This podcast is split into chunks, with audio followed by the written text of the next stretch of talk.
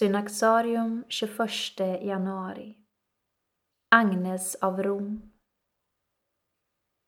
Agnes är en av de romerska martyrer vars minne firas i kyrkan i både väst och öst. Hon avrättades under Diocletianus förföljelse och över hennes grav i en katakomb öster om Rom lät kejsar Konstantins dotter Konstantina bygga kyrkan Sant Agnes Fori le Murat. Den återställdes så småningom i bysantinsk stil och räknas än idag som en av Roms viktigaste kyrkor. I den romerska mässans första eukaristiska bön ihågkoms Agnes tillsammans med flera andra kvinnliga martyrer. Berättelsen om Agnes martyrium har fått en stark legendarisk prägel. Vid 13 års ålder skall hon ha avvisat ett frieri från stadsprefektens son med hänvisning till att hon var trolovad med Kristus.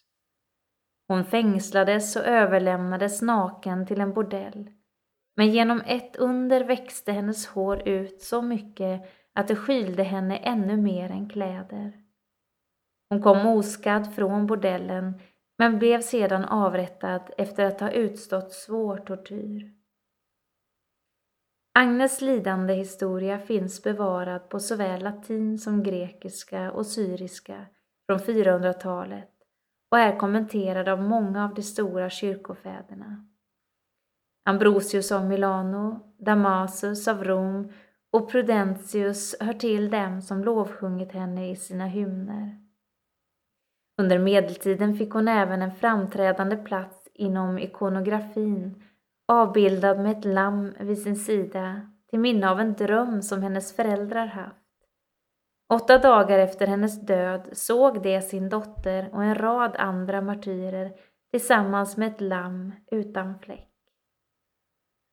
Som kyskhetens skyddshelgon har Agnes varit en av de mest populära martyrerna.